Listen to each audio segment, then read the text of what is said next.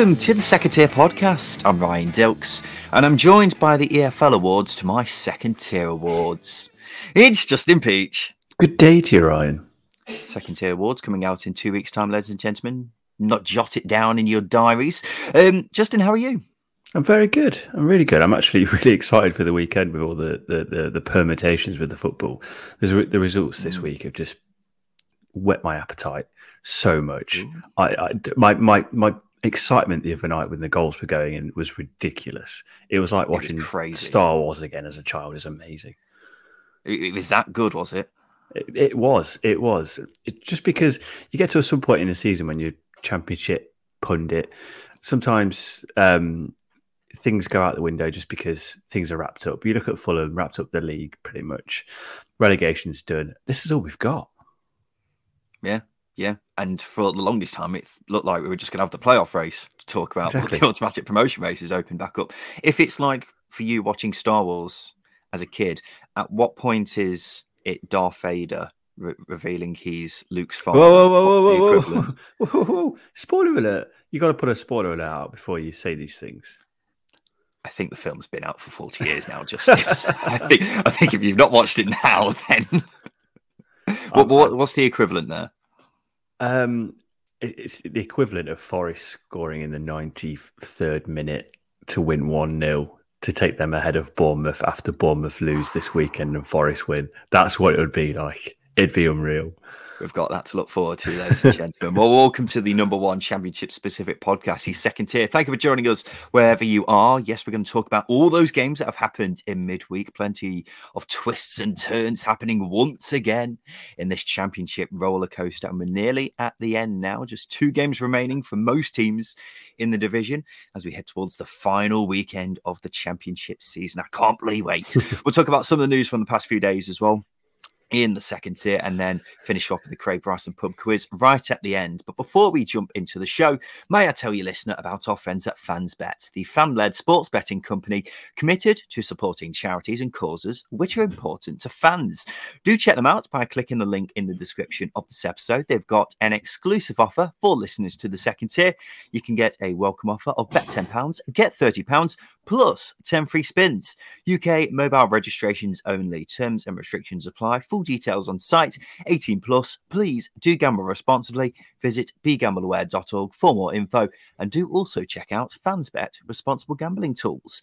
Let's kick things off, Justin, with Bournemouth, who came from three goals down to draw 3 3 with Swansea. We'll start off by saying what a game this was. but Justin, I think it's strange because you look at it one way, coming back from being three goals down, obviously feels like a win in most situations, right? But heading into this, I think a draw would have been a poor result for Bournemouth. So if you take the context away from it, not a great result, but obviously in the circumstances could have been worse. Do you see what I mean? Yeah, no, absolutely. It's it is it is a weird one, isn't it? Because as you say, they they need to pick up a win just to give them that breathing space um, ahead of Forest, which is why it was so frustrating um, them dropping points recently um, with, with draws. But yeah, a win here would have been absolutely massive. Um, a draw isn't the worst thing. Um, it's not ideal at all, but at least they showed something in their game um, against against Swansea that makes you think, okay, then maybe they can get it over the line. They showed a character, they showed a willingness to break from the game plan. They had to, um, and and that's yeah, that's a lot more reassuring than losing this game three 0 Yeah, well, it is worth mentioning they could have won it had Kiefer Moore tucked away a big chance just before the equaliser. So this was a brilliant, brilliant game. But looking at the big picture, Justin, this point and Forest's win against Fulham, which we'll get onto very shortly, this leaves the gap between Bournemouth and Forest at just three points with three games remaining when it was 11 points at the start of this month, which just seems mental. Now, Justin, I always say it, I always say I hate the term bottling it, and I do. I think it's often thrown around too lightly. But if Bournemouth don't go up, I struggle to see an argument how this wouldn't be a bottle job. But how big of a bottle job are we talking here? Well, yeah, it's, it's, it'd be massive, wouldn't it? But I think coming back from three goals down is is sort of. I think I, I put it on Twitter as the reverse bottle job. They look like they were going to bottle it, but they they somehow find a way uh, found their way back into it. So I don't think you can. Um, I don't think you can criticize them too much after coming back into this game. But yeah, if they do drop out of the automatics, then it would be massive considering the squad they've got, the start they had to the season, and the points they've accumulated since. It, yeah, it would be a, an absolute disaster, and, and and quite rightly so. Probably probably sackable, I think, for Scott Parker. Mm. I think there's definitely an argument for it. And the thing is, as well, obviously, if they fall out for the top two, they've still got the chance of the playoffs. But I'm unconvinced that they'd even win them because mm. missing out after being in the top two and looking so settled for so long, I think that's going to have a real impact on them mentally. And I remember when, well, it was Brighton, once it? They missed out yeah. on promotion in 2016. Um, it takes an emotional toll on you when you miss out on promotion mm-hmm. on the last day or so close to uh, the last day or what have you. Um, and then you've just got to do it all over again. It's very difficult to reset into. And it is, yeah. If, if they don't get this over the line, then they wouldn't deserve it. And I know I'm stating the obvious there by saying they didn't deserve it points wise, but you've got to think about it like this, right? One of the reasons Bournemouth have been dropping points is because they've had this really tricky run of games against teams in the top half of the table. They've only won one from the last six, haven't they? Mm-hmm. But if you're struggling to beat very good championship sides, how do you think you'll do when you're facing Premier League sides week in, week out? So maybe in a strange way, it might be good for Bournemouth if they don't get promoted because there's definitely a lot of work that needs doing with this side. And I've still got plenty of question marks about Scott Parker and his tactical capabilities of breaking down top sides. So, yeah, plenty of question marks over Bournemouth, um, whether they get promoted or not. Quick word on Swansea, Justin. That's twice in just over a week that they've let go of a three goal lead. They're a side who I still fancy to do quite well next season, but they're also a side that needs a lot of work doing, aren't they? I don't think they need a lot of work doing. They just they need. You look at the defenders they had on the pitch at the end of the game. Kiefer Moore was probably licking his lips at the, at the thought. Carl, um, Naughton, there was, um, I think it was Joel Latibeaudiere as well. Uh, and there was Flynn Downes in there.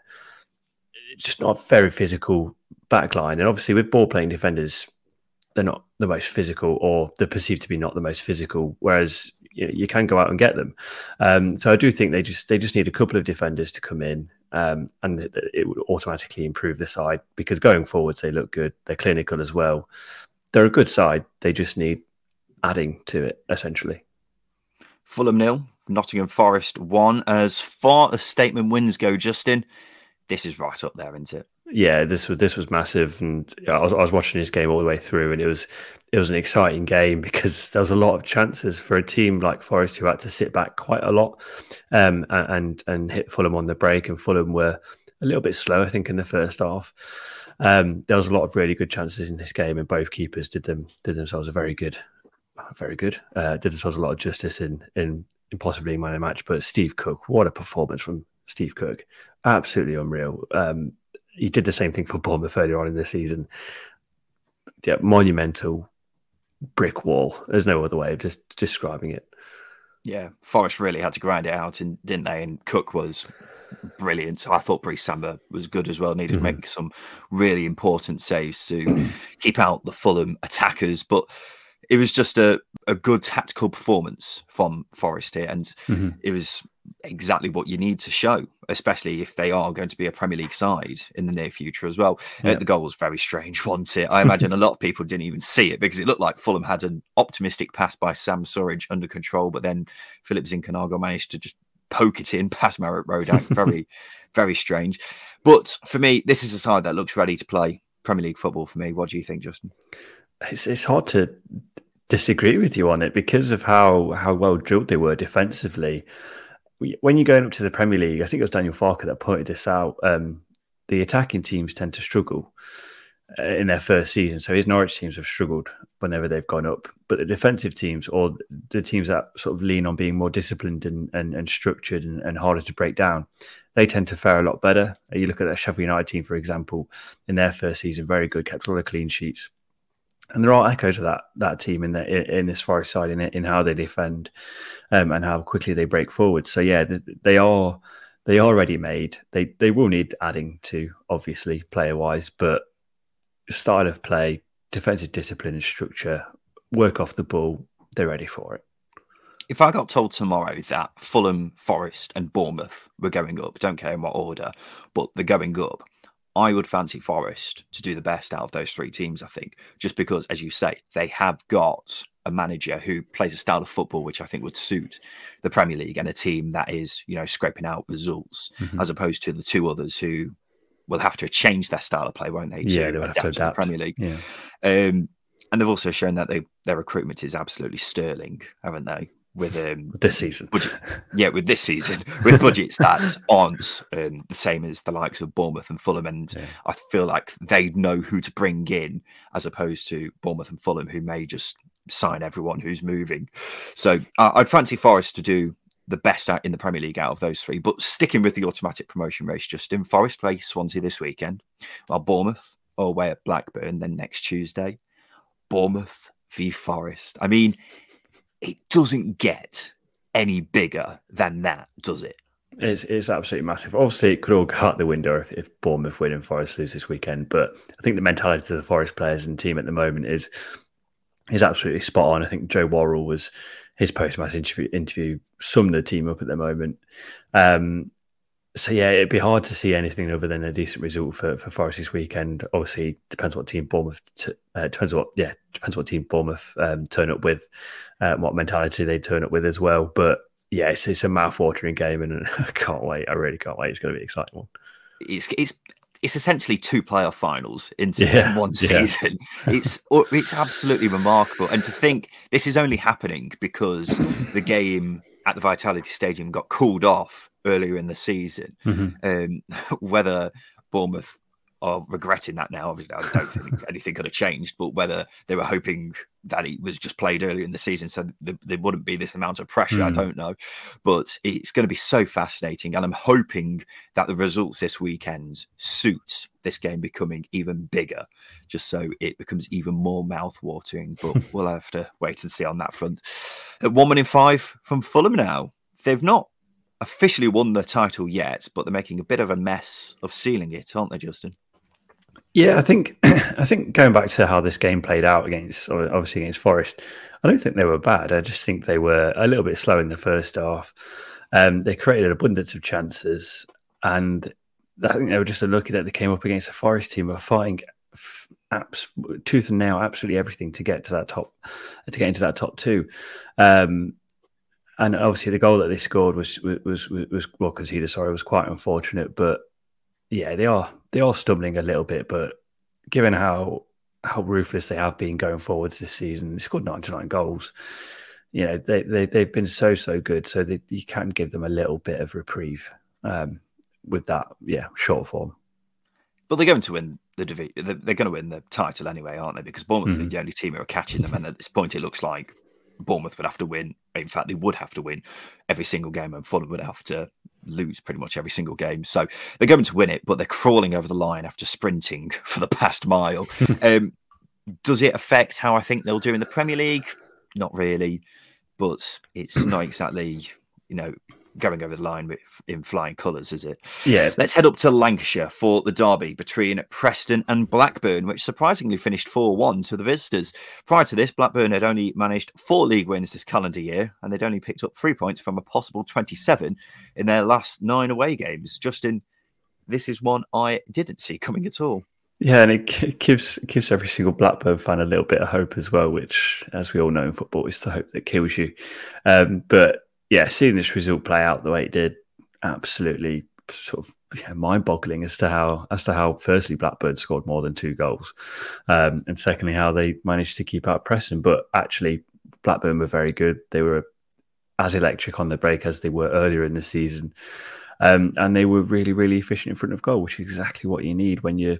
I'd say down on your luck, but when you're in really poor form, you need goals to go in. You look at John Buckley's daisy cutter for example.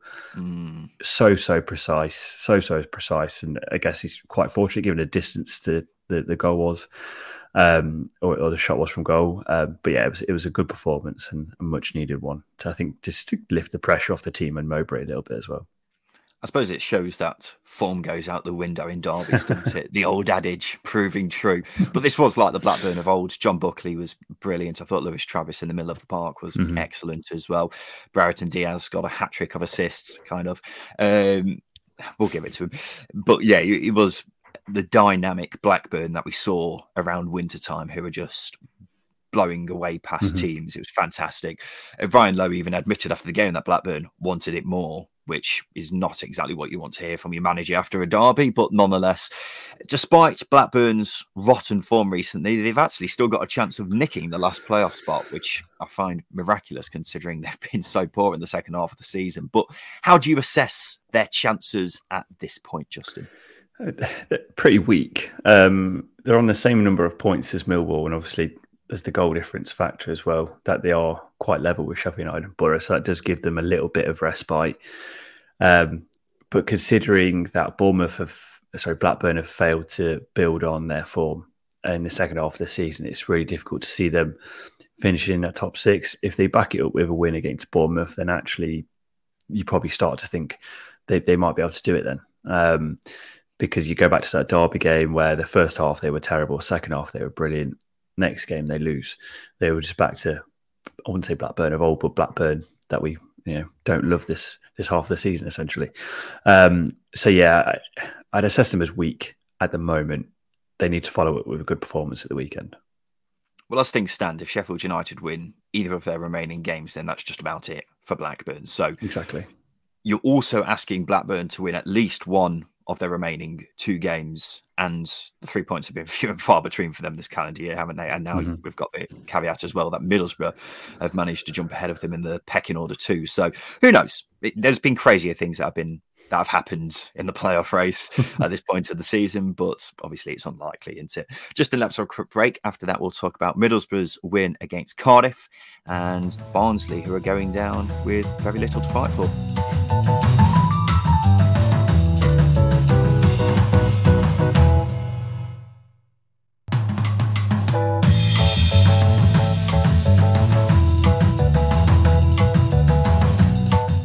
Back to the second tier podcast. So, Middlesbrough moved within two points of the playoffs after beating Cardiff 2 0.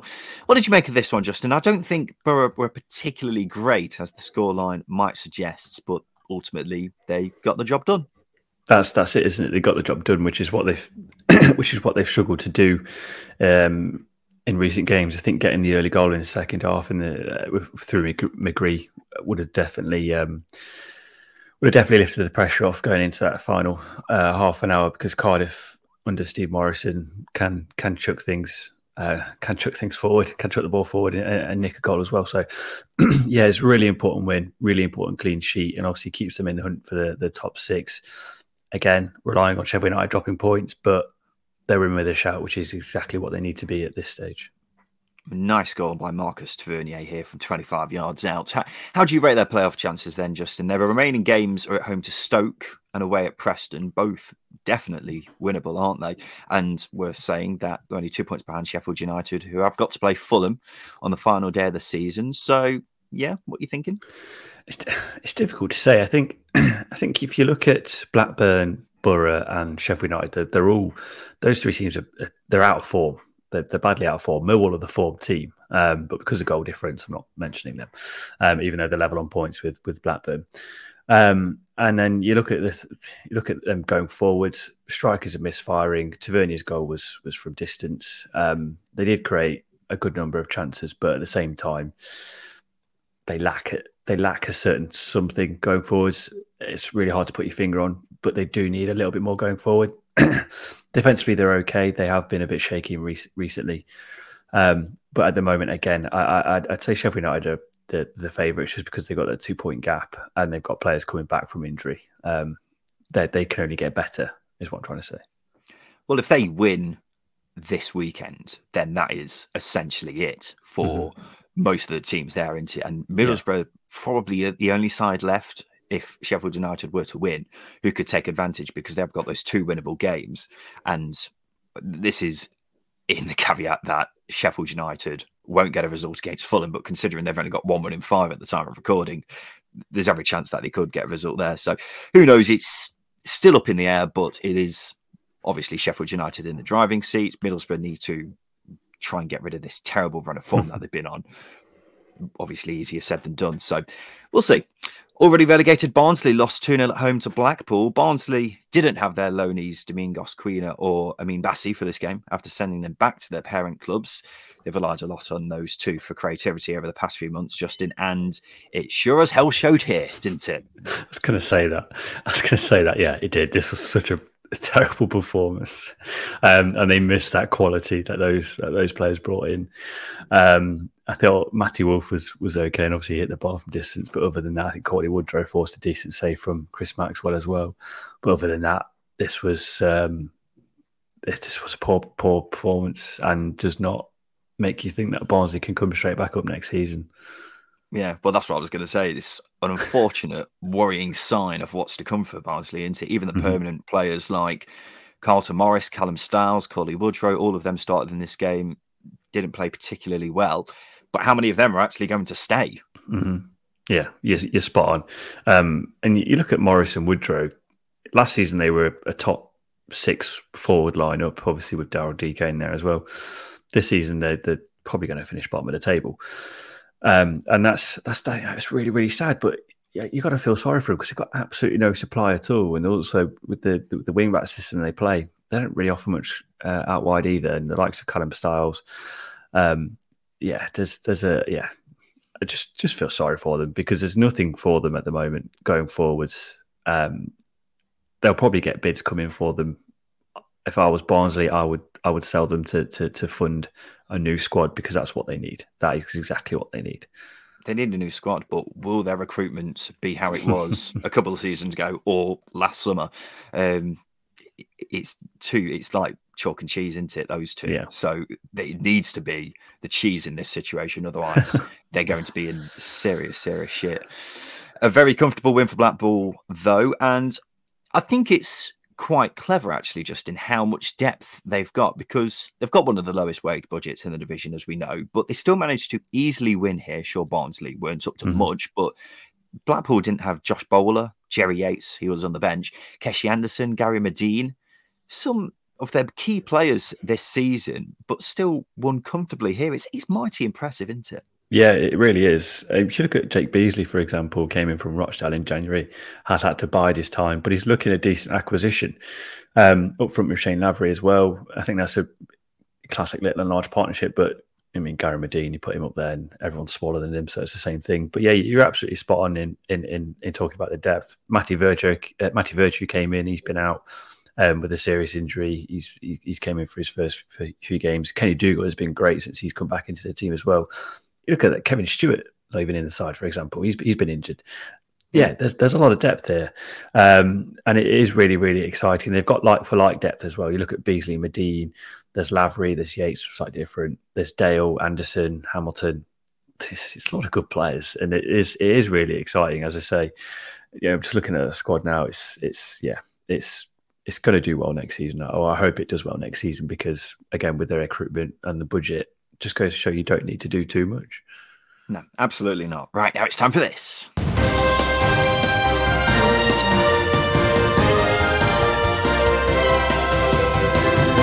Yes, it's time for the news. So, the EFL Awards winners have been announced. Just want to emphasise that these are Mickey Mouse Awards compared to the much more prestigious second tier awards, which will be announced in about two weeks' time. But unsurprisingly, player of the season was Alexander Mitrovic. No shock at all there. I think we can all agree on that. Mm-hmm. Brennan Johnson won Young Player of the Season. Team of the Season had Lee Nicholls in goal, a back three of Joe Worrall, Tosin Adarabioyo, and Lloyd Kelly.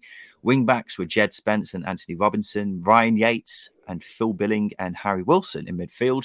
Up front, Alexander Mitrovic and Dom Solanke. And then finally, Nathan Jones named as manager of the season.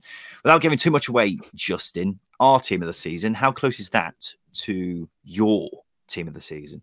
It's, yeah, it's fairly close. Um, I think last season we surprised quite a few. Obviously, Watford had the best defensive record, but we didn't have any Watford defenders in there, mainly because they didn't make any they didn't make over 30 appearances between them, well, each. So that, surprised a few. There might be a couple of surprises with ours this season, um, but that one that they had is, is pretty close. Also, want to point out that every single team of the season, right through the leagues, had three at the back. I know there's been a hmm. trend of more teams playing three at the back, but what happened to good old four four two? Yeah, bring back four four two Brexit ball. Um, I, I was having a look at it, and I've got about three quarters of my team settled. I mm-hmm. think. Obviously, me and Justin, we make our own teams and then we have a tough negotiations over who's going to stay in what position. But we shouldn't be too far off, I don't think. Um, but I think I agree with half of that team. There are some admissions who I was a bit like, oh, really? Um, but then in others, I'm I'm still very unsettled in other areas. So who mm-hmm. knows? Will, hopefully, it'll become a lot more clearer in the next two weeks, and it will be a lot more settled on our team of the season, which the whole world is obviously waiting for. Justin, let's move on. Huddersfield and Luton have both been fined for failing to control their players after the mass brawl that happened when the two teams met earlier this month. Huddersfield contested the charge and were told to pay five and a half thousand pounds. Luton admitted the charge and were fined slightly less. Moving on, Lancs Live says Preston's Izzy Brown and Josh Murphy are no longer with the club. Izzy Brown's missed the whole season after suffering an Achilles injury. Josh Murphy, meanwhile, has been on loan all season but has barely played. The report says punctuality and attitude are two of the reasons behind their exits. I think for both of them, Justin, it's difficult to predict where their careers actually go from here. Yeah, you, you, you're spot on. Really disappointed for Izzy Brown because I thought it was a good signing, but it's just injuries that have held him back because he's a quality player, um, and he was so unfortunate to to get that Achilles injury last uh, last summer. Um, with with Murphy, completely forgot he was at Preston. He came on against Derby, and I was like, mm. did he make that move in January? But he said he's been on loan for the season. Yeah, completely, completely forgettable. And again, I know he's had calf issues, but yeah, it's it's pretty sad that their their careers have dampened a little bit because they're two very, very talented players. Yeah, but the fact that it's coming down to punctuality and attitude it's as poor. well yeah, is, poor. is really poor. So Josh Josh Murphy's career in particular, I think, is really interesting because I'm not sure if he's out of contract at Cardiff this summer, but they paid 11 million for it yeah. a few years ago, which is obviously looking like a shocking bit of business now.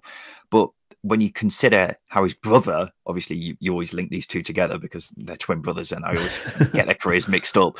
But when you consider that his brother's doing all right at Newcastle in the Premier League, mm-hmm. it's it's strange, isn't it, how his career has ended up like this.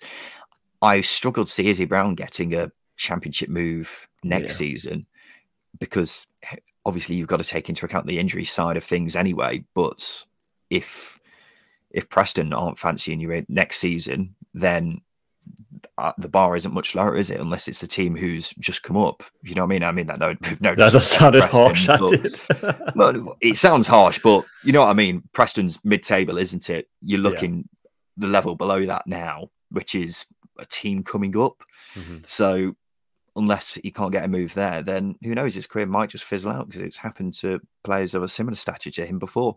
Steve Bruce has told West Brom's players to move closer to the training ground next season. Eight to nine members of the squad live more than an hour away. I said eight to nine, by the way. It, sounded like 89.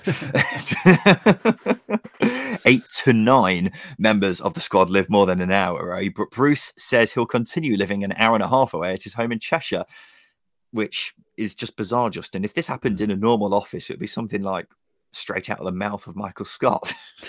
yeah, yeah, it is very, yeah, very office based. It is weird, isn't it, that he wants them to move closer? I mean, if they live a train connection away, for example, like say if you lived in, you say if you played for Birmingham, you lived in Tamworth, that's okay because you're a 20 minute train away, bit a bit of a longer drive, but an hour's drive, I don't know, more than an hour's drive, it just seems a bit harsh making them uproot their families for the sake of maybe an hour radius. A bit bizarre.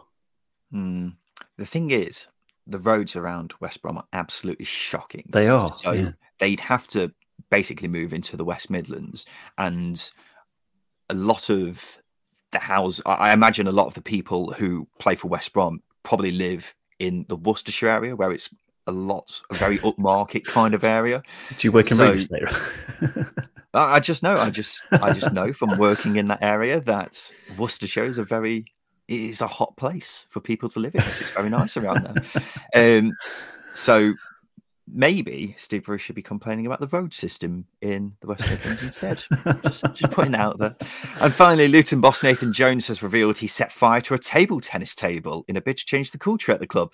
Speaking to Talksport, he says when he first joined the club, he thought some players were more concerned with ping pong than playing football. Thoughts on this, just in it? Setting fire to a table tennis table instead of just recycling it seems a bit psychotic. It's pretty wild. Yeah, that is that is making a statement. I'm trying to trying to think of something to compare it to. Any sort of wild leaders. Yeah, maybe we're trying to do one of those things that you may have heard on a TED talk, and he's just thinking, right, I'll try and inspire these lot. It was a Stoke dressing room, wasn't it? Was it a Stoke dressing room? Was it Luton No, dressing Luton. room? Oh, that's even crazier then, because very humble group Luton players. Um, yeah, pretty bonkers. And table tennis, it's a nice little pastime as well. It- yeah, it's a bit harsh. Hmm, yeah, it's it, it's one way of just it's one thing saying I'm just going to shut this on the skip, lads. You're taking this too far, but setting it on fire. Also, how did he set fire to it? Because they're obviously coated table tennis tables are. They- they- I'd imagine they would be quite difficult to set fire to. I, yeah, I'd love for them to throw in a Molotov cocktail onto it to really amplify the craziness to it. I've always wanted to throw a Molotov cocktail just in. I've always just wanted to give it a go to see if it actually works. It's like it's like one of those things. Well, it's like one of those things that you see in movies all the time, and you're like, "Oh, that's look, that looks really cool. I really want to give it a go." It's like kicking in a door or something like that. Do you know what I mean? Maybe we can do like a like you know during the um, summer break we can do like a YouTube series on experiments and Things that you see in movies that you want to try in real life, like getting in a taxi and shouting "Go, go, go!" or the free seeing kick what happens. or the free kick in bending like Beckham. The slowest free kick ever. Dodgy goalkeeping. right now, it's time for this. All right, all right. Settle down, you lot. It's time for the Craig Bryson pub quiz. Yeah, that goalkeeper definitely got paid off, didn't she? Uh, thank you, Mr. Bartender. It's the penultimate Craig Bryson pub quiz of the season, everyone. What an emotional roller coaster it's been. This is the game where Justin and I tried to guess a mystery championship legend. This week, I'm giving Justin six clues on a player who's made at least 200 championship appearances. All he's got to do is guess who it is. 13 12 to myself for the, situa- uh, for the season. The situation is still the same. Justin can't win for the season. The best he can do is draw, but Justin's thrown his toys out the pram recently by giving me absolute stinkers. So, Justin, do you want the first clue? Yeah, I'll have the first clue, but throw toys out the pram and me is completely off statement given that how you ended last week's episode. Well, you have gone from giving me actual players who people actually know at championship level to going to as, obscure as it gets. Listen, listen. The Craig Bryson pub quiz is for the the the the second tier OGs. It's for the people who are passionate about championship football. If you get to this point in the episode and you're not switched off, you love the Craig Bryson pub quiz, and I'm giving the people what they want. Okay. Uh, First clue I've made 289 championship appearances, scoring 21 goals. 289 appearances, 21 goals. Could be a very good fullback, maybe a midfielder. I will I will go with Ben Watson though. It's not Ben Watson. Fullback scoring 21 goals?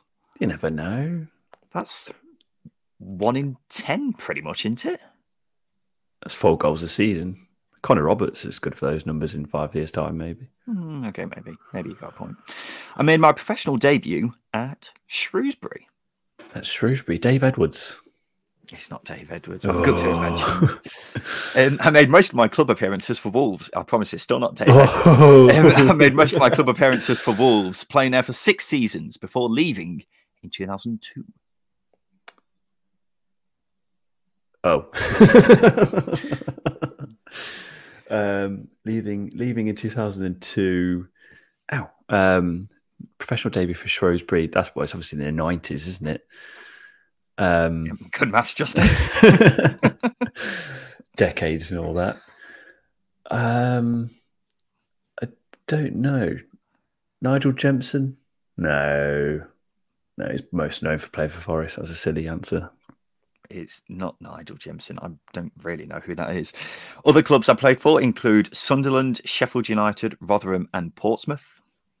Sunderland, Sheffield United, Rotherham, Portsmouth.